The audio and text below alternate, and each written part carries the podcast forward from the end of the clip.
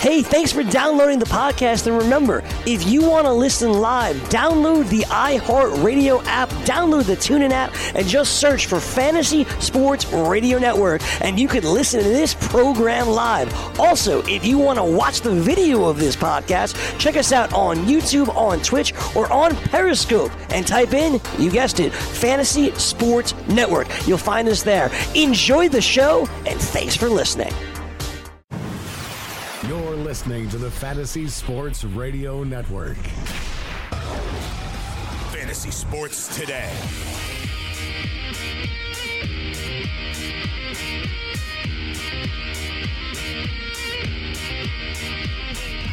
And away we go. It's Fantasy Sports Day right here on the Fantasy Sports Radio Network. Dan Strafford, George Kurtz with you for the next two hours, getting ready for week number six in the NFL. Thursday night football is behind us. We'll talk a bit about that. And maybe we'll talk a little baseball as the uh, two hours go by. George, how are you on this Saturday morning? Well, let's see, Dan. I'm a Yankee fan. That didn't go well. I'm a Cowboy fan. That didn't go well. And I ref top five hockey games last night. That actually went okay. So it's uh, it's been an interesting week. Five. Did ice or, or roller? Roller, roller. Uh, Oh, okay. You you almost always roll. So uh, it went well though. Everybody was uh, it was it was a quiet night, unusual. Right. It, it is funny uh, having played in those kind of leagues. Uh, we gave the refs hell, so I can't imagine what, what your nights are like. So, uh, good to hear it was a somewhat calm one on your your front there.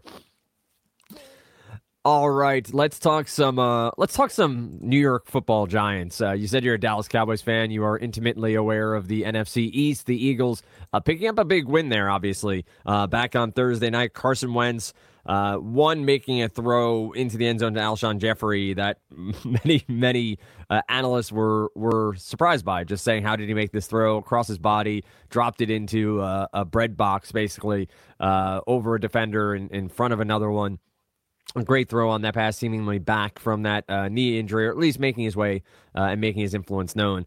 I, I want to hear from you, George, on on the Giants. This is a team that obviously is going nowhere fast at this point when it comes to the NFC East, when it comes to playoff contention, but there are many pieces here that are more than fantasy relevant. Uh, obviously, Evan Engram's been out, but as far as tight ends go, he's going to be in the mix each and every week you have Odell Beckham with whatever's going on and, and the speaking out and, and what some describe as tantrums on the sidelines. Um, and then you have Saquon Barkley, who who was a, a video game out there uh, against the Giants, uh, against the, the Eagles. Uh, all this is to say, though, when you have, uh, as uh, I'm trademarking, the, the walking corpse that is Eli Manning uh, under center, can you trust anyone but Saquon Barkley on this team? Can you really feel good? Obviously, you've dra- drafted Beckham in, in the first, second, or third, you know, whatever draft you're in. You're playing them because you don't have much else to go to. But how do you feel about owning any of these skill position players on the New York Giants right now? Well, Barkley, you're thrilled, right? I know I've got him uh, in one league, and uh, I'm thrilled. Hey, he's my only healthy running back, so as long as he breathes, I'm, uh, I'm happy. Uh, keep losing running backs in that league like it's uh, like it's candy, man. They, they keep leaving one at the one week at the one at the, the other, so it's uh, frustrating there. But that's for most of us. Most of us are having running back problems. But uh, Barkley's great. Uh, you're probably going to get, get back Engram next week. I would assume he was close this week, and they gave him the extra ten days off. He'll be back. And now, you know, Beckham. You know, we're going to compl- we're complaining about Beckham. I get it, but he does have three 100 yard games this year. Yeah, he won 11 week one, 109 week uh, three, and he had 131 week five. So he's an he's an odd week guy. You know, if you have, you have Beckham and Cooper, you got a great uh, receiver because you can start Cooper during the even weeks. But uh, so yeah, I, I guess you're disappointed in Beckham. Sure, is he giving you the value you wanted for a probable first round pick? He went in the top of second rounds in some leagues as well. He was falling during draft time. I guess people were worried about this, but you're still t- uh, starting him. Everybody else is pretty much dead. You know, Shepard, okay, flex guy, you can start him at times. I think you know it's funny. An article came out. I believe it will. Um, I'm not sure where it was, so I'm not gonna. Say, I think it might have been Newsday, but I'm not positive. That with the Giants, if you don't, if uh, that's at the hi- the hierarchy. If you don't believe in Eli, you're done. You were let Right. go. You know, if you believed in him, you stayed. So this is strange because I railed against the Giants, Dan. Before before you and I got together, when the Giants didn't take a quarterback Yes, with sir. the second overall pick, I railed against it. You know, uh, but it's funny.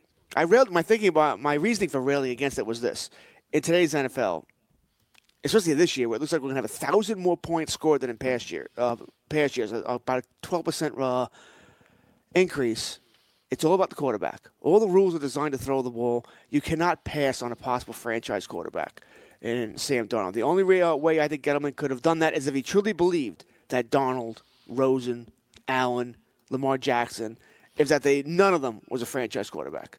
Then I didn't have, really have an issue with it. Fine, but assuming that's not the case, I didn't think he could do it. But my reasoning for that was because the Giants were good enough to win with Eli. They'd, be, they'd win six, seven, maybe even eight games, and wouldn't be in position Sure. to get the franchise quarterback next year. Now, I'm, I'm not a dra- I'm not really a big college guy. I don't know how strong the quarterback draft is next year, but now they're one and five, and I'm looking at their schedule here. Uh, actually, I did this the other night too. They play Washington twice. I think they can beat Washington once. They play Dallas again at Giant at the at MetLife. I think they can beat Dallas. So that's two more wins. You got a game versus Tampa. It's possible they could beat Tampa. Tampa's not a good team. Uh, and then I keep looking. Mm, Indianapolis, okay, you might be able to beat Indianapolis. It's in Indy, so a tougher game. Tennessee is sort of a 50-50 game there. Titans aren't a great team, and that's it. You know, there's a game against San Fran there as well. I guess that could be a win. You know, I don't think it'll beat Atlanta next week. That's one and six. No, no. You know, then, so then you got that. So your upside is probably six, six or seven upside, and all those games I said you could win, you're not going to win them all. You know, so they may end up being a four or five win team again. You know, when they win three last year, so maybe they will be in position to win that, and they will get the best of both worlds. They just had to eat it this year, so maybe it will work out for them. It's uh, crazy.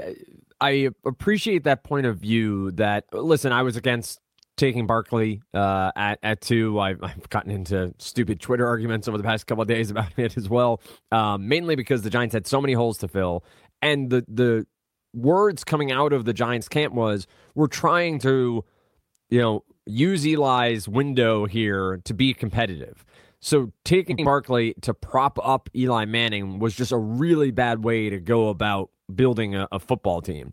Now, your point, though, I think, is even more intriguing that it wasn't just to to it wasn't to win now. It was just the thought that taking this running back may have still been, hey, we can get a quarterback later, but they were would have been too good. Like too good to really tank and get into the top 10 and into the top 5 to have access to a quarterback that they might want. I think that's a great point now. They've shown themselves to be even worse than we thought. Uh, Eli's just been terrible. The offensive line's been okay. Obviously, when you have a running back doing what Barkley does, you can find some positives on the offensive line. Barkley's also doing things that are just pretty crazy when it comes to running back. There, there have been mentions of Barry Sanders. I don't know if I'm going that far quite yet, but hey, Barry Sanders played on a really bad football team and was really good at the running back spot, so I get that uh, connection there. But I wonder, are we gonna see? You know, do we see Kyle Lauletta soon? Do do we see one of these backup quarterbacks for the Giants, and do we go into full tank mode? Uh, for the Giants, and does the Beckhams and the Sterling Shepards and the Evan Engrams of the world fall even further back in production because we go to a rookie or a younger quarterback, and Eli is is benched uh, and let known that he is not the the quarterback for this team moving forward. Lots of intrigue there. Uh, any thoughts on the Eagles side of the ball? It seemed like a pretty uh, standard Philadelphia game. You had uh, Carson Wentz doing uh, Carson Wentz things again, getting out of the pocket, throwing on the move. You had uh, only 278 yards throwing mainly because he didn't have to do much more. Nelson Agholor with a couple of big catches. Alshon Jeffery was busy. Zach Ertz continues to be uh, tight end, you know, top three pretty easily with Kelce and uh, Rob Gronkowski there. Uh, and then the running backs, you had Smallwood and Clement getting it done enough uh, for the Eagles. Any takeaways here, or is this just sort of standard week over week what you expect from Philadelphia? Well, they're getting better, right? I mean, uh, I think it's fair to say that uh, Carson Wentz is still working out some kinks, some rust, Yep. whatever you want to call it there. But they're getting, they look good, they look good against the Giants. They attacked. They, uh, that offense finally looked, looked like it was humming. Like Wentz knew where he was going. He wasn't afraid to throw the ball with Jeffery, even if Jeffery was kind of covered. Uh, he threw him open sometimes. So I was, uh, I guess, fantasy wise, if you had these players, you were happy to see what they did. You're probably still wondering, well, Nelson Agholor still only, only had three. He had the one big catch, but he still only had three catches. So you're looking for when that's going to pick up, when he's going to be that player he was last year. Was last year just uh, one of those flash in the pan things? Where he has one good year and that's his outlier and that's it. You're never going to see that again. But the offense looks to be getting more in track. For those wondering about Clement and Smallwood, Pederson's history tells us that he's going to use everybody. That means if you made the roster, he's going to play you. He's not going to have a featured back. I think though what you're looking for here out of these two is which one's going to be the goal line back. That would separate one from the other for me. And we really didn't see that uh, Thursday. Clement Smallwood, I, listen, neither one's great. And most weeks they'll be your bottom RB two flex plays. I don't see them getting much higher than that. This is still a throwing team, and I think they'll throw the ball more and more as Wentz proves himself not only being 100% healthy, which I think he probably is, but also 100% rust free. Uh, you always want your quarterback to be uh, rust free. That is for sure. Uh, let's uh, we'll move on to the uh, breakdown of Week Six, the Sunday games. Uh, as always, we'll take a, a, look at that. The trade deadline has that passed, or I always forget when the NFL one is. Oh no, October. Just is it really October thirtieth? Okay, it's October thirtieth. Yeah. I saw the McCoy rumors picking up, and I thought it was nearer. Uh, so obviously, you have the LeSean McCoy possibly being dealt from Buffalo uh, on the horizon too. A team like Philadelphia has been the rumor. Uh, you had Sean McDermott there say, I believe the quote was, uh, "We're looking forward to Houston." LeSean is an important part of this team. We're looking forward to having him on the field this Sunday. And it's just that he didn't say no. he didn't say no. We're not trading LeSean McCoy. He just tried to to jump around. We do have a London game this week. It, it is always crazy because it's in line with the one o'clocks. So you have to remember, um, from a fantasy perspective, the fields are different. The the uh, jet lag, all those things. I know they travel way in advance, but there are other pieces to that Seattle Oakland game uh, that you may want to consider as you're getting ready for week number six. We'll make our way around uh, game by game. Also, we have a poll going over on uh, the Twitter, uh, which is at uh, at FNTSY Radio, asking who your favorite uh, GPP play at quarterback is this weekend. Of course, if you have another answer, feel free to reply and let us know. Uh, but the question right now is Matt Ryan, Jameis Winston, Russell Wilson, Baker Mayfield. Throw Wilson in there as a little bit of a curveball. Maybe get some uh, people who like low ownership QBs. Russ with a decent week last week and potentially figuring some things out behind a bad offensive line and has a good matchup with the Oakland Raiders uh, this week. But we'll get to more on that in a little bit. Want to dive in here with George uh, as we go game by game, make our way through. We will also talk uh, some DFS and uh, some wagering as we go through, look uh, at some over unders and figure out uh, where some money can be put down to have some fun on your NFL Sunday. Let's dive right into it. Let's get to the game that I think a lot of people are targeting. Uh, from a DFS perspective, obviously from a season long perspective, you're you're pretty much starting most everybody in this one. Uh, Tampa Bay and Atlanta, George. Jameis Winston seems to be in a prime spot to put up some gigantic numbers, as is Matt Ryan on the other side. You have all these offensive weapons. You do have Julio Jones here, whose price tag has dropped in the DFS community, so seems like a nice time to to get in on that. What do you got here? This is just sort of fire everybody, right? And, and sit back and enjoy the points? Pretty much. I mean, uh, especially in the pass game. Uh, you know, I think go once again. Who if you're not starting anybody and you have one of these receivers, why? I mean, uh, how deep are you a wide receiver for you not to start anybody? I'm, I could see not starting the run game. Peyton Barber, he's done nothing. Now, I wonder I wonder if this is the week after the bye. Barber's done nothing. I know Ronald Jones was so disappointing in uh, preseason. They were even talk about, wow, this guy should be an NFL player. Uh, but I wonder if this week you have to give him a shot. You know, it's time. You know, if you're not getting anything out of Barber anyway, you need to find out what you have in Jones. Can he be an NFL player? Can he be a running back one? Can he be a serviceable running back, a committee guy, whatever? So I wonder if he's going to get more of a chance here. If Ronald Jones is on your waiver wire, you have a dead spot, I'm probably willing to take that shot. Now, I don't have him in any league, Stan, so I don't have to worry about him. But I do wonder if this is that week where Tampa says, you know what, we got to find out. You know, it, it, didn't work out. We had to buy time. Uh, got Jones a couple more weeks of practice. Let's see what's going on. As for everybody else, though, I mean, you're starting. I, with Jameis Winston, you wonder about the rust effect again. Well, he has some rust going on. He hasn't played because of the, of the suspension, but he did have two weeks of practice here. I think he'll be fine, and he was really good in preseason. He was really good in preseason. And people forget, yes, as an NFL quarterback, not so good. Fantasy, he's been fine. He's been actually good in fantasy. I expect Right. that to continue. You know, I think my questions are will he use DeSean Jackson? He really didn't. He was a big Mike Evans guy. You know, will he use Chris Godwin? You know, Godwin sort of come onto the scene now when he came on with Fitzpatrick, not Winston. And if both tight ends play, which it looks like they will, I expect Howard to be limited somewhat. But Winston was always a great guy, especially in the red zone. And we expect points to be put up on the board here. You know, if, if uh, Howard wasn't playing, I think Bra- Brate was an easy top eight guy this week. Easy. Would have been shocked if he doesn't get in the end zone. Howard does complicate matters somewhat. But then again, if you're down this row with these two, it means you probably got problems at tight end. You probably have one of the guys who were hurt Engram, Olsen, Walker. You can go on and on with tight ends. It's been a, it's been a black hole this year. So uh, I'm probably starting Brate this week. And listen, all your Falcons are going. Freeman's out again, so you're starting Coleman. That's great. If you need a running back, you know, you- you're desperate, things are still really terrible. Ito Smith is an option here. He's getting carries, and they're not that far behind the. Uh, even when Freeman was playing last week, he got about half as many carries as those guys. So uh, Ito Smith could be an option as well, but it's in that's in deeper leagues or if you're in bye week hell or injury hell. two bad hells to be in when it comes to fantasy football. Uh, Ito Smith seems like he could be a bit of a goal line back or at least get some vulture TDs uh, and getting some definite action there for Atlanta. Wanted to touch a little bit more on this game on the other side of this break. Uh, I think this is a juicy one, so we'll, we'll talk a little bit about the over-unders and the spread.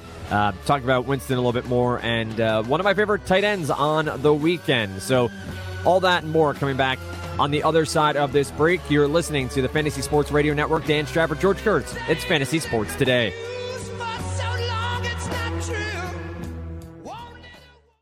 From the NFL to the NBA, DailyRoto.com is the place to win millions in daily fantasy. You can get the best DFS NFL coverage all season long for a price of $129.99 or dominate the entire daily fantasy sports realm with the Elite Package at $59.99 per month. If you use the promo code FNTSY, you get 10% off your Daily Roto package. Go to DailyRoto.com, pick your NFL or Elite package, enter promo code FNTSY, and you'll be on your way to becoming the next Daily Roto millionaire.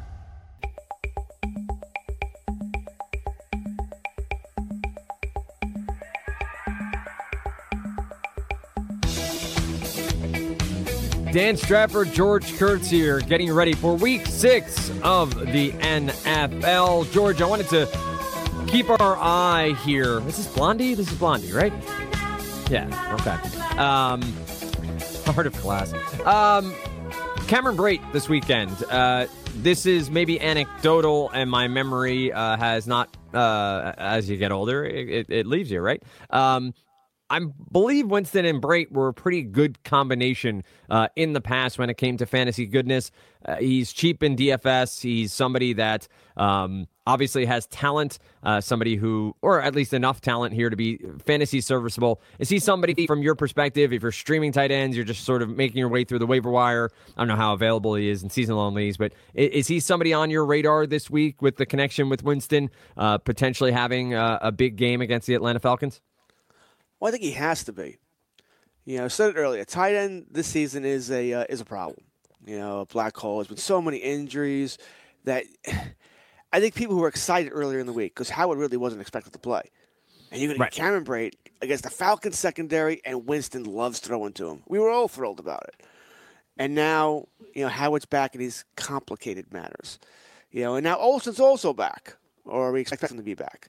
You know, so that complicates matters as well. Ebron, he's on he's on Ebron's on the injury report, four different injuries. You know, so maybe he plays, maybe he doesn't play, maybe he's nowhere near 100. percent But uh, it, it, like I said, it, I think Brate is still top 12 for me, Dan. I do, only because, all right, uh, you know, Kelce, Gronk, Graham, Kittle, Reed, Cook. I can I can put them ahead of him. Rudolph, sure. Ebron, if he plays, yes. Burton, okay. Okay, now everybody else. Can you put Olsen ahead of Brate? You don't know what you're going to get from his first game back. And, and also needs surgery at the end of the year, which means that foot's still not healed. I don't think he plays the rest of the season. I think he gets, he gets hurt again. You know, Njoku? No. Hooper? All right, I can see it. Almost for the same reasons that we want to start Brate. This is going to be a high scoring game. But then after that, McDonald, Gates, Ricky Seals Jones, Uzomah, you know, Hurst, Swaim? You're not putting any of those guys above Brate, so he's top 12. He is a starting tight end this week. It's just that he, I think he would start uh, easy top eight. I would have put him ahead of Burton, ahead of Rudolph, certainly ahead of Olsen, If, if, probably ahead of Cook too. If Howard wasn't there, Howard's going to be there. How much is he going to play? Howard is a better all around tight end. You know, assuming he stays healthy, long career, he's going to be a, a great tight end. He can catch the ball, he can block, he can, he's to do everything tight end. Brate is a very good receiving tight end and Winston likes throwing to him, especially in the red zone. It's that red zone thing that makes me thinking. Even with Howard there, I still think Brate gets gets touchdown tomorrow because I think when things break down for Winston, hasn't played the well. Guess who he's looking to throw to? Yep, and I I think the OJ Howard uh, note is is more than a, a, valid one and one worth talking about. How does it eat in? I don't know how much twelve set they've gone to this year, uh, where both tight ends are out on the field. I assume it's minimal, uh, being they have those wide receivers uh, and the skill position guys that they want to get out there, but. I do love Brate this weekend at the price point in DFS. I think that uh, the upside is there, and you have to talk about Howard on the other side of that as well. Do, does he get uh, enough run here? It is a sort of all hands on deck game when it comes to season long, as George pointed out, and also we'll talk DFS later. But it's it's a game stack that clearly many people will be on. That's one of the reasons both Winston and Ryan are in this poll and uh, they're leading currently. So you have Jameis Winston and Matt Ryan uh, at uh, 47% and 26%, respectively. Baker Mayfield at 14, and Russell Wilson, at 13%. And obviously, I'm sort of tipping my hand with this poll of where my eyes are. So um, that that makes uh, some sense as we go through. Let's go on to our next game here. Pittsburgh and Cincinnati. You get Dalton versus versus Roethlisberger. It's an AFC North tilt. No, well, before we move on, actually, let me get your take here uh, on the over under 57 and a half. It's opened at 57 from the book I'm looking at. You have uh, Tampa Bay implied at 27.25, Atlanta at 30.25. Atlanta's come up a, a half point uh, from the open from what I am looking at. Ooh, 57 and a half is a big number. We've seen these two teams give up a ton of points. Is this one where the, the over intrigues you, or is that number just too big right now? Well, the over has to intrigue you. It's not even the biggest over of the week, which is crazy. Think about that. 57 and a half, that's not even the biggest one. Uh, unless you truly believe that the Buccaneers fixed their defense during the bye week, I don't, what do you hope for? A 24-21 game here? I don't see that happening. I, I think it goes over. I really, I don't think either team has much of a secondary here. I do think the it's it's in Atlanta. I think the Falcons know if, if they're going to save their season, they have to win this game, and you have to win next week. You play the yep. Giants next week, so you have to win these games. Uh, so I think they know that. Maybe they'll play better, but the, the truth is they're they're banged up on. De- they're destroyed on defense. They're in their defense. Uh, well, they're down four starters now from the start of the season. They just had a lot of injuries. They've had a lot of uh, a lot of grief there. So I think they know they have to score points. They're going to have to get into a shootout with people and beat them. 57 is a large number. And you think about that 30, 31 27, that's what you're looking for, or above. That's 58 right there. That's hard. But the bottom line is, neither team has a defense. We know Tampa Bay doesn't. So uh, I'll go the over here. Uh, it's dangerous, you know, when it's that high. I don't enjoy going that high, but I'll I'm going to go the uh, over and Atlanta. Yeah, I, I, I yes, I, I, think that's at minus three. Atlanta feels, and to your point, Tampa Bay's defense could figure things out. I just don't see it happening this week, and uh, I think the over and, uh, Atlanta paired is is where I would end up on this one as well. Uh, a fun game though, and George has pointed out uh, astutely before that taking overs is uh, tends to be a little bit more fun when it comes to the NFL because you can get there in the third quarter and then relax the rest of the game. Trying to sweat out uh, an under bet can be a little bit more nerve wracking. a little bit, you're, you're stretched to the end of the game, garbage time. Just ask Blake Bortles about it. I mean, Blake Bortles with his garbage time TDs has, has changed many a Vegas bet. So uh, let's continue on here. We'll go on to Cincinnati and Pittsburgh. Uh, as I mentioned before, it's a AFC North battle. So sort of everything you, you get from a metrics perspective, you do have to put a little star next to that. Strange things happen in these matchups. Tend to be a little bit more defensive. They know each other very well. These coaches have coached against each other for years. So Gotta like Dalton here. Uh, AJ Green uh, obviously is a go. Uh, you have Joe Mixon making his way back to, to full health. On the other side, Pittsburgh has its its cast of characters, the guys you know you run out each and every week. A matchup with Cincinnati may not be the best uh, you could hope for. Cincinnati's defense is a, a little bit slow, but uh, had a good week last week. What do you got here? Is this a, a no doubt about it, start everybody that you would typically start on both these teams, or do you have some reservations about one or two plays in this one?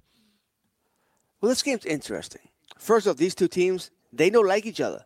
They don't like each other at all. So there's, there's gonna, I think, uh, there could, give me some emotion here. You know, a lot of uh, some 15 yard flags for uh, a little extra hitting, you know, that sort of thing here. So I'm curious to see which team can keep that in check. Uh, I think that's uh, the first off thing I think about here. Second thing is last game for James Conner. Yeah, Le'Veon Bell's back, or he will be. Or he says he's coming back next week. Uh, and I'm surprised, Dan. You know, if I'm Le'Veon Bell, why didn't you come back yesterday? Think about it. You come back Friday. You're going to get paid. That's 855000 in your pocket. And the Steelers still aren't using you this week. There's no way they could plug you in the lineup when you show up at uh, you know four o'clock on a Friday. You got to play in uh, 36 hours. That's not going to happen. You know, so I'm surprised he didn't do that.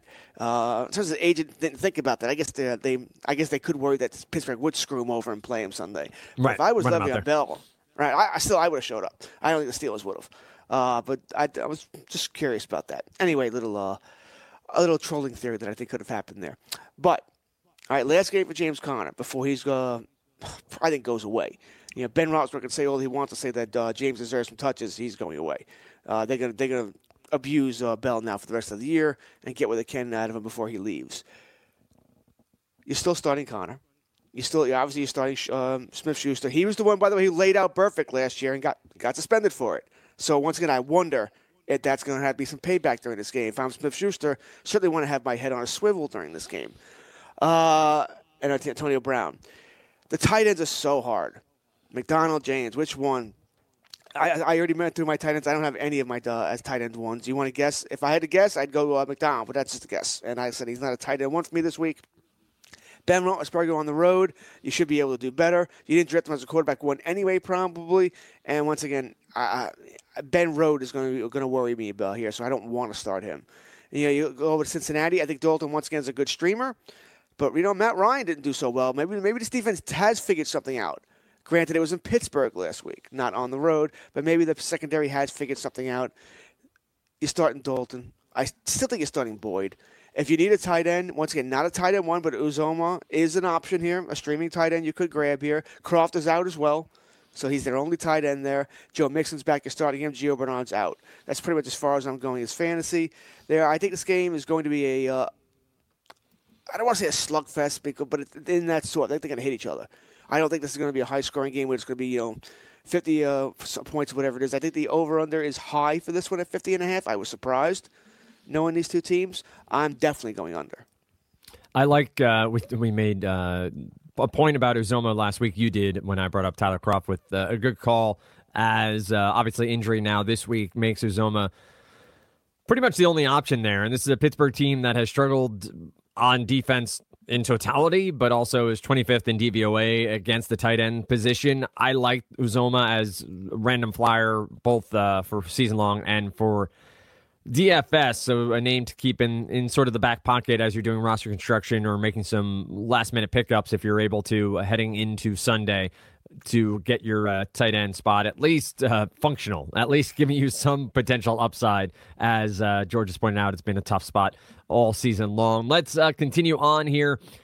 I like this game a lot. Chargers and Browns. Uh, this is a Browns team that is 500. They're two and two and one, and honestly are, are a couple plays away from being 4 0 and 1 or even 5 and 0. This is a team that's shown some resilience and some fire with Baker Mayfield under center. Defense has started to figure some things out, still has some uh, definite holes in it, but that front four is pretty, pretty damn talented. So, uh, this is a Chargers team that we know can put up offensive points. It's one that on the defensive side of the ball hasn't been all that great. So this is a game I'm targeting a, a bit from a, a, betting and from a DFS perspective. What do you got here? Is this one that maybe people will uh, pass over because of the matchup, but uh, has some goodness to it, or is this one that you you don't want anything to do with? I think as far as betting, I'm not going to touch it. I'm not. Uh, Cleveland's plus one. Over is 46. That actually both sounds about right. Uh, I don't feel I don't feel strongly either way. I think the Chargers are a good team, but they have been bereft with injuries this season.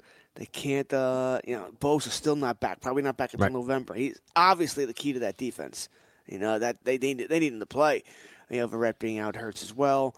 Uh, Derwin James been a nice. Uh, the rookie safeties played very well, but they they need help there. Cleveland, you mentioned it. I mean, uh, we could say this about most teams, but especially with Cleveland. If they just had a kicker, they'd have two more wins. I mean, just, just a kicker, just a kicker. You know, so the and they still don't really have one, so they have some issues there. But uh, good for them. At least they're not the uh, you know the brownies where you make fun of them and they're terrible. Uh, at least they're on the right track. Fantasy wise, I mean, you're always studying Melvin Gordon. Uh, Right. Philip Rivers is mm, maybe. Uh, once again, he wasn't a lot of leagues. He wasn't drafted as a quarterback once. He's never a definite start. Depends on who else you have there. But I'm not afraid of starting him. Uh, what I am afraid of starting is anybody in the passing game outside of Keenan Allen. I mean, which Williams? Ty? Is it Ty this week? Is it Mike? You know, you just don't know week in and week out. Neither one's lighting it up anyway. Antonio Gates is, uh, I said, I'm not going to use the word desperate. He's a tier, um, a tier or two above desperate. But unless he gets into the end zone, he's not going to have a good fantasy day. He's just not. You, know, you need him to score here. And that's, you know, we, as we all know, you're not going to score each and every week. So that's an issue there. Cleveland, you want Carlos Hyde. Nick Chubb had the big game two weeks ago against Oakland. We said that. That came on, on three carries. It wasn't like he had 20 carries they're using him. He just had two big carries in that game. Uh, last week we went back to norm there. Carlos Hyde's obviously the runner you want there. You're not getting anything out of Duke Johnson, by the way. I've moved on from him in a couple of leagues. Just not throwing him the ball. For whatever reason, they, they just don't do that anymore. Uh, the passing game, Landry, he's dropping some more passes than he used to, but he's the only player I trust there. Callaway, though, is someone I'll look at. Flex play, depending on what my other needs are. Uh, great breakdown, and I think uh, you hit on everybody. The the Duke Johnson disappearance is a, a strange one that uh, I, we've seen this year, where they're just not targeting him as much as we would have expected. Carlos Hyde's been good; he, he's been solid for Cleveland. He hasn't been overwhelmingly good, and then of course there's the random Nick Chubb sighting from time to time uh, for the Cleveland Browns, but uh, the the Duke Johnson going missing has been uh, one of those storylines from the Cleveland Browns that I, I don't know many people are paying attention to as uh, Hyde gets most of those uh, runs. You, I, I like Cleveland here a lot. I, I like them to one win this game outright. Uh, I think the the what is it? You said plus one. I, I this is one I'm keeping. Uh, sorry, minus one, plus one for for the Chargers. Um, this is one I'm keeping close tabs on, seeing if there's more movement in that line. It dropped from 46 to 45 and a half. I, I don't know that I'm going over under, but I'm a big I'm on the Browns bandwagon. I, I believe in this team. I believe in the defense coming around and being better. Um, as I may mention previously, I have a, a side bet with a friend of mine that the Browns will make the playoffs next year. I don't think they're making it this year, but they're they're a team that is fun to watch, and I, I'm gonna gonna put some money where my mouth is on that one and enjoy watching them this uh, weekend against the Chargers. I, I like the the minus one there for the Cleveland Browns and all the pieces. I, I think Mayfield is going to be a, a tournament QB for me with uh, some Jarvis Landry pairings to see if we can't get some upside out of that. Let's uh, move on to our next contest. It's Buffalo and Houston. George, Set off the fireworks, ring the bell. It's the game of the week here. The Houston Texans and the Buffalo Bills. What do you got in this one? Yeah, no such thing when you're involved in the Buffalo Bills. Uh, I mean, listen, Buffalo. It, it's just the LeSean McCoy. That's it, and that, that's not going to change there. And, he- and even he's just a running back too. Uh, a lot of lot of news uh, this week, or noise, I should say, that McCoy, the Philadelphia Eagles, asked about him. And Buffalo said no, but listen, Buffalo's going to say no. You know, they're going to want to jump, jump some interest, see what they can get from him. I don't see why they wouldn't do it if the deal is right. I wouldn't give him away, but hey, if you get a good deal, I'd move if I was Buffalo. You're not going anywhere with him. And he's getting up there in age, and he's got these other problems going on with the legal problems. I would certainly move on if I can get a good price there. As for Houston, uh, I mean, they did their best to try and get the Deshaun Watson killed last week against the Cowboys. He took three or four massive shots in that game. You saw in overtime. Every time he went to the sideline, they were literally checking his heart. I mean, my God. Uh, football's a brutal game sometimes, but that uh, that was on the play calling. Let's keep having him run naked bootlegs. Let's see what happens there. Uh, I mean, it was just ridiculous. But he's fine playing, uh, so you're, you're safe to start him, and I would start him. Will Fuller, I want to start him. I do but he's banged up as well. Keke Coutee now is alive here, and we're hearing about him. He could be a flex play in this game. Buffalo does, does have a good young cornerbacks. They can keep this game in check as far as the passing game is concerned. That's why I don't think Fuller is an automatic start this week because of the injury. Once again, what else do I have on my roster there? And of course, Lamar Miller's back. He'll play this week. Running back too, but nothing sexy whatsoever. Coming back on the other side of this break, we'll uh, read Steve G's tweet. He has a question for you, George, uh, over there on Twitter. So we'll get to that coming up on the other side, and we'll continue game by game breakdown of week number six in the NFL. Dan Strafford, George Kurtz here on Fantasy Sports today. Hey, jealousy, coming back on the other side of this break. Like a great pass rusher, the Roto experts will help you sack your fantasy football competition. When you register for their exclusive Edge fantasy package, you get a cheat sheet generator plus a player database with sortable projections and rankings from the best in the business. And you can join the fantasy conversation in the 24 7 Slack chat channel. Visit rotoexperts.com to register for the exclusive Edge fantasy package and enter the promo code FNTSY and you get a 10% discount. That's the rotoexperts.com exclusive Edge fantasy football package, promo code FNTSY.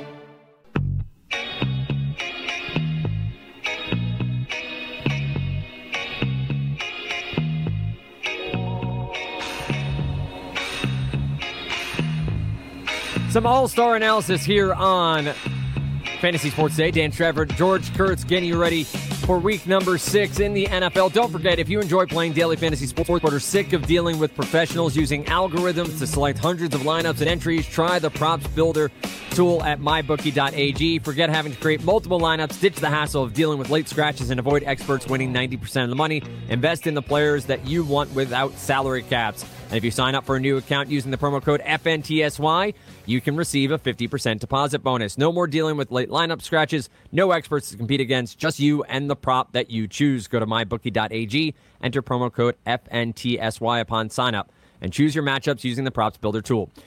George, we move on in uh, week number six, uh, game by game analysis here anything else from this Buffalo Houston game? Any pieces? You said LeSean McCoy. Nobody else from Buffalo really is worthwhile. So, uh, time to move on. When it comes to Buffalo, I think I think it's a week in and week out thing. Know, McCoy, move on. You know, if you want to start him, fine. Uh, not much upside there. We saw what Houston did Sunday night to Dallas, right? They pretty much sold out to stop Elliott because they weren't worried about the passing game. I see the exact same thing happening uh, this week. They'll sell out to stop McCoy hey, Josh, you can beat us? Fine. We'll take our chances. But we don't think you can. You know, so we're going to stop the one guy we think can beat us. You know, take the man. It's sort of the Bill Belichick school. Take away the other team's best option, force them to win with something else. It's exactly how I expect this week to play out as well. All right, you uh, you answered uh, Stevie over there on Twitter, but I do want to get your uh, words here on how Hayden Hurst is playing into the tight end mix for you. Uh, I could obviously read your tweet live here, but would rather uh, you enumerate your point. Uh, is he somebody that's on your radar? Obviously, uh, an older rookie, somebody who's come into the league, got injured, had some a little bit of buzz about him from the from the tight end position as a rookie. Do you like him as a, a stash or somebody that uh, is worth streaming uh, in the not too distant future? I don't like having two tight ends on my roster, not unless two very good tight ends. And I think Hurst could be very good in time, but that might be a year from now, two years from now. Flacco's history tells us that he will use the tight end. So I think once they get, uh, you want to call it chemistry, once they get in, in line with each other, I think he will be uh, usable, yes.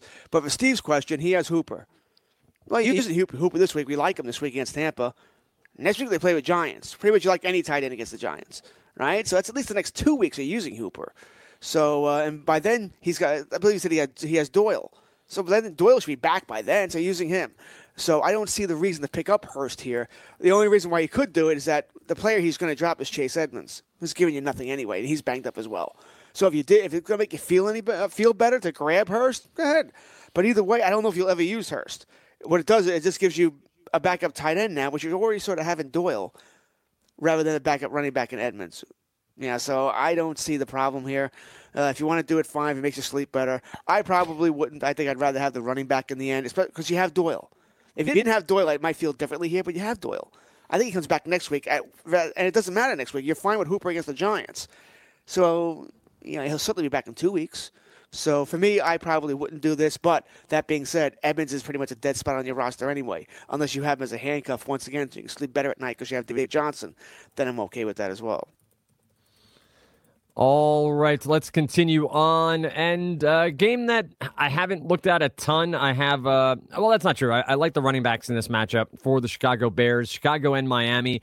Uh, Chicago sits at three and one overall. Miami at three and two. They are tied for first place in the AFC East with the New England Patriots. Uh, the Bills and Jets uh, just one game back at two and three. So you assume New England runs away with this uh, division eventually, but for now, it's a tightly contested one.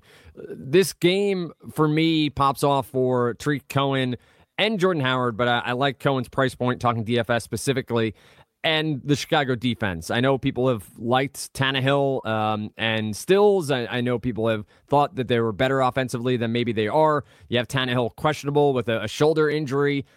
I like the Bears defense a lot here. What do you got? Is this a game on your radar? I saw the uh, over under dropped from 44 to 42 heading into yesterday. Uh, what, what's this game make for you? Uh, listen, I like the Bears defense a lot as well. Coming off a bye week against Miami, who have no almost no running game. You know, other than Stills, not really much of a threat in the passing game, and Tannehill is blah. You know, last week Tannehill was hilarious last week. Let's bang some passes off uh, off, off my own helmet for interceptions. I mean, I mean, oh, Tannehill's terrible. Uh, I don't see much going to happen here offensively from Miami. I don't. There's nobody I want to start here. Uh, absolutely nobody. I think Chicago's going to. I don't think they're going to roll it up here because I, I, think Miami's defense is good enough to keep Chicago in check. Trubisky's certainly not going to throw six touchdown passes this week. Uh, but that being said, I like Howard. I like Cohen as well. Don't love them. I think they're, uh, you know, Howard's a running back two this week.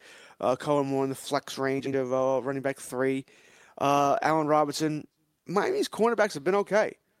You know, they've been pretty solid here. So I don't think, like I said, I don't think this game's a runaway here. But I think Chicago does win the game. You're starting Allen Robinson, starting Trey Burton. He is a tight end one this week. Low end tight end one, but a tight end one nonetheless. History tells us that Miami generally has trouble covering tight ends.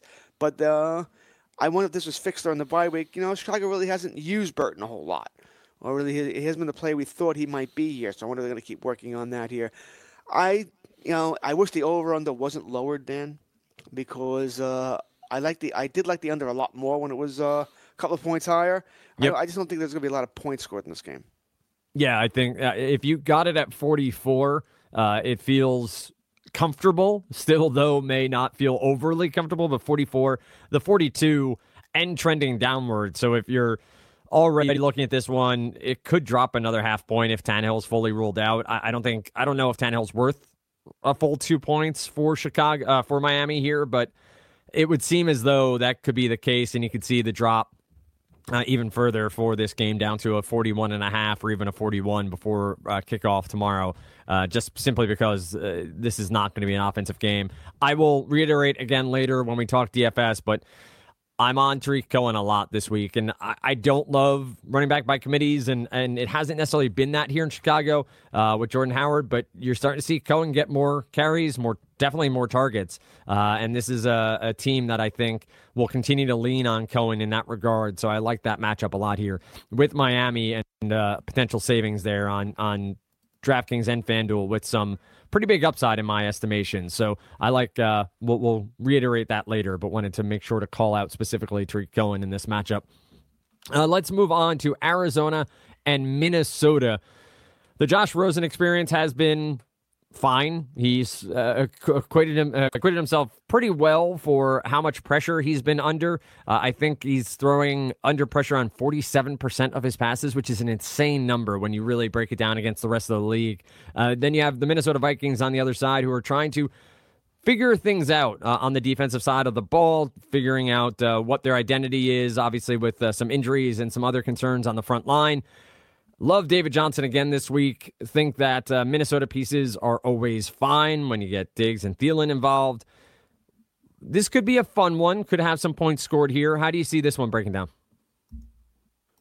Oh, I don't think it's going to be all that much fun for Arizona. Uh, I think Minnesota, at home, I think Minnesota's going to pretty much. Uh, I think this one's almost in the bag here. Uh, I do. I think what Minnesota wants to work on here is getting Dalvin Cook back in the offense, back into being a big part of the offense uh, where he's a threat again, where teams have to worry about him. Something we haven't really seen now since before the ACL injury last year. So I think that's what they're looking for here. Get Dalvin Cook involved. Uh, curious to see what Patrick Peterson does. Does he travel now uh, to take, try and take Diggs out? Uh, I think Thielen will be okay. Thielen plays out of the slot as well, so that uh, could help him out staying away from Patrick Peterson because Peterson's having a great season. So if he's on Diggs the whole game, man, if I knew about that going in, Diggs wouldn't necessarily be a start for me in this game. If I knew Peterson was going to live on him, or they said, hey, Peterson's going to foul Thielen all over the place, same thing. But I, I don't know if he's going to travel in or just stay on his side. So I'm curious about that. I said I do think they will try and integrate Cook into this offense more here. Uh, that's what I expect during the game. For Arizona, I mean, outside of David Johnson, that's it. There's no one else I'm starting here. Larry Fitzgerald, the more and more I see him, the more and more I'm like, oh, you you should have retired, man. When you were talk about retirement, you know, we're just Bill Parcells. You're thinking about retirement. You are retired. He should have retired. I don't think it's all him, mind you. Uh, body's betraying him a little bit. Has these injuries. There's just nothing there. Uh, I like Josh Rosen long term, but he's he's not the you know he's not Baker Mayfield right now. He has things to learn there, and there's just no other options there. So teams are only just taking him out, and the passing game's done. There's not really much to go here. I think this is a wipeout game. I think something like 31-7 wouldn't shock me. 31-10. I think all the points here are going to be scored by Minnesota. I hear you, and I, I, don't think the assessment's wrong. I do like David Johnson. I think Arizona hangs around a little longer in this one. I do think it ends up being a big Vikings win, but this feels like the sort of game that one Minnesota may not have circled on the calendar, uh, and two I think this is a David Johnson game where, where Johnson has the matchup you need where he can carry this team for a quarter or two and keep them in it. So I like Johnson a lot when it comes to DFS. I think this is a big game for him. Beyond that, I agree with you that this is just sort of a game of attrition for Minnesota where over the course of the game, their offense is just too good. Their defense is good enough against a bad uh, Arizona offense that it does end up being, I would say, more 31- 13, 31, 17 sort of game where we get some points out of David Johnson. Josh Rosen is okay getting the ball to Johnson. Uh, very similar to the Saquon Barkley game on Thursday night. I, I think it's a lot of um, offensive line, uh, line of scrimmage passes to David Johnson. There are swing passes. There's every pass you can possibly get him in space to get the ball in his hands this week. I think we finally see that here against Minnesota. But long term, I do think Minnesota runs away with it when all is said and done. I would, would go 31 17 as, as a final there uh, with points coming from uh, David Johnson and David Johnson alone. Obviously, they could target him and keep him out of the offense as best they can, but I, I just see this as uh, his week finally. Up next, uh, we have the Indianapolis Colts and the New York Jets. Sam Darnold and the air raid attack with Robbie Anderson. Obviously, uh, don't expect that again this week, but the Colts secondary is, I don't know if uh, we've mentioned this before, not very good. Uh, it's injured. It is uh, a struggle each and every week to see uh, sucks, how man. they will. It sucks. I was trying to trying to get there, but uh, it's bad. It, it's a, a, terrible secondary and, and, one where the Jets and Darnold could have some upside here. And, and Darnold, somebody I was going to mention in the QB poll as a, a potential tournament play. Now, obviously, with a rookie, there can be questions week over week, and I'm not saying he's a lock to, to have a big week, but this is another good matchup and one where Robbie Anderson and Quincy Enunwa should be at least part of your strategy. Uh, Anderson for the home run upside and Enunwa just from a simple uh, volume play. That the, the targets should be there again this week. They didn't have to be there last week with Crowell and Anderson doing their work.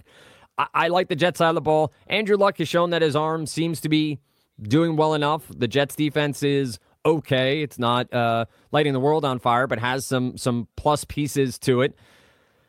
I like this one. I like this game, obviously, a little bit more than I should as a Jets fan. But what, what, how does it break down for you? Is this one where you see Andrew Luck having a big game? Is it one where Darnold could have a big one? How, how does it uh, all wash out for you? Why not both?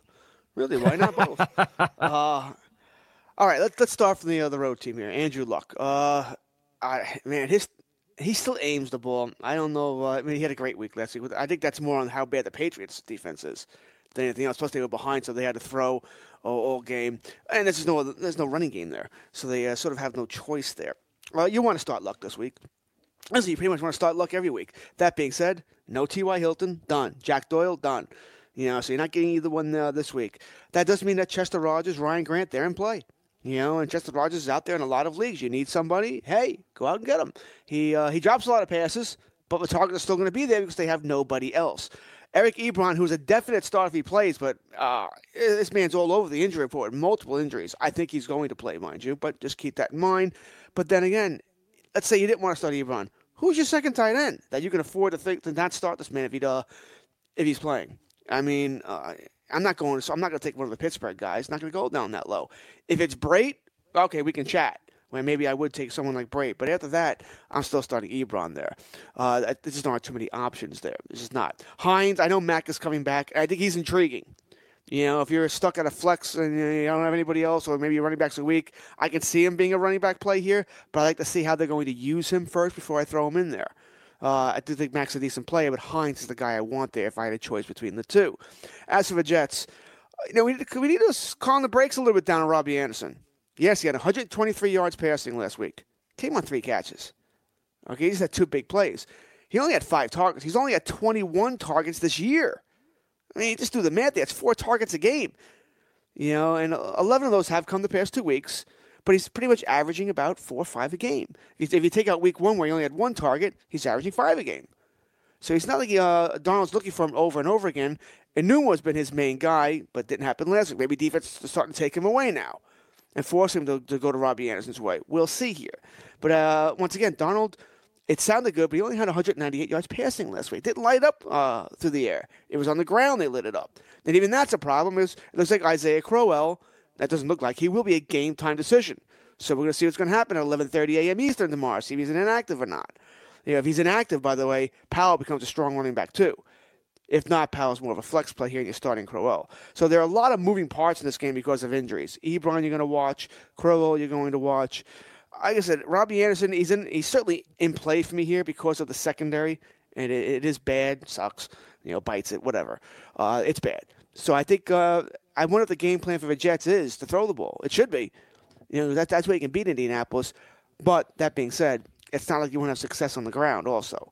So uh, I think I'm curious to see who uh, who plays here for the Jets. If Crow plays, if Powell plays. Bottom line is this: I think points are going to be scored. Yep, uh, I'm right there with you, and I think uh, the over is uh, in play in this one. If you want to go that way, I, I, tend to stay away from recommending anything with the Jets, but uh, I do think there's uh, some upside there. Listen, last week I think you make the the right points about Anderson. I think also you can connect dots that Enunwa was simply game scripted out, uh, whatever phrase you want to use, that they just didn't need him on this game. And I think the the net of Crowell's big day on the ground and Robbie Anderson in the air negated any real need for Enunwa pretty early on in that game. Um, so I, I see it as a, a, nice bounce back spot for him to get heavy targets here uh, and have some major upside. He is you know, to use a bad phrase, a possession receiver. He's not the home run threat. That's what Robbie Anderson does. So if you want the safer floor, I think it's definitely Enunwa. You have some upside here with Robbie Anderson. And the other side, I think points are going to be scored. So if you're you're on Andrew Luck, obviously season long, you're starting him uh, from a DFS perspective. I don't know if I'm going there, but there's merit to it. There's merit to this game being uh, a little bit more open uh, than you might expect from uh, Vegas's line and even what these two teams have done in the past. And I like Sam Darnold. I, am not going to go crazy here ownership wise. Maybe one or two lineups out of 10 that uh, have him uh, with the Enunwa paired and then go elsewhere for the rest of my lineup. But I think at least in early roster construction, he'll be around uh, for what I'm trying to do. We'll take a look uh, at this poll as we close out the hour. 49% of the votes go to Jameis Winston. Matt Ryan is second at 24%. Russell Wilson at 12%. Baker Mayfield at 15% for who your GPP quarterback is on Sunday. We have a new poll coming out about some over under bets uh, coming up after the top of the hour. We'll talk more about these games. And uh, be sure to take your phone calls in the second segment. We'll give out the phone number on the other side of this. You're listening to Dan Strafford, George Kurtz on Fantasy Sports Today.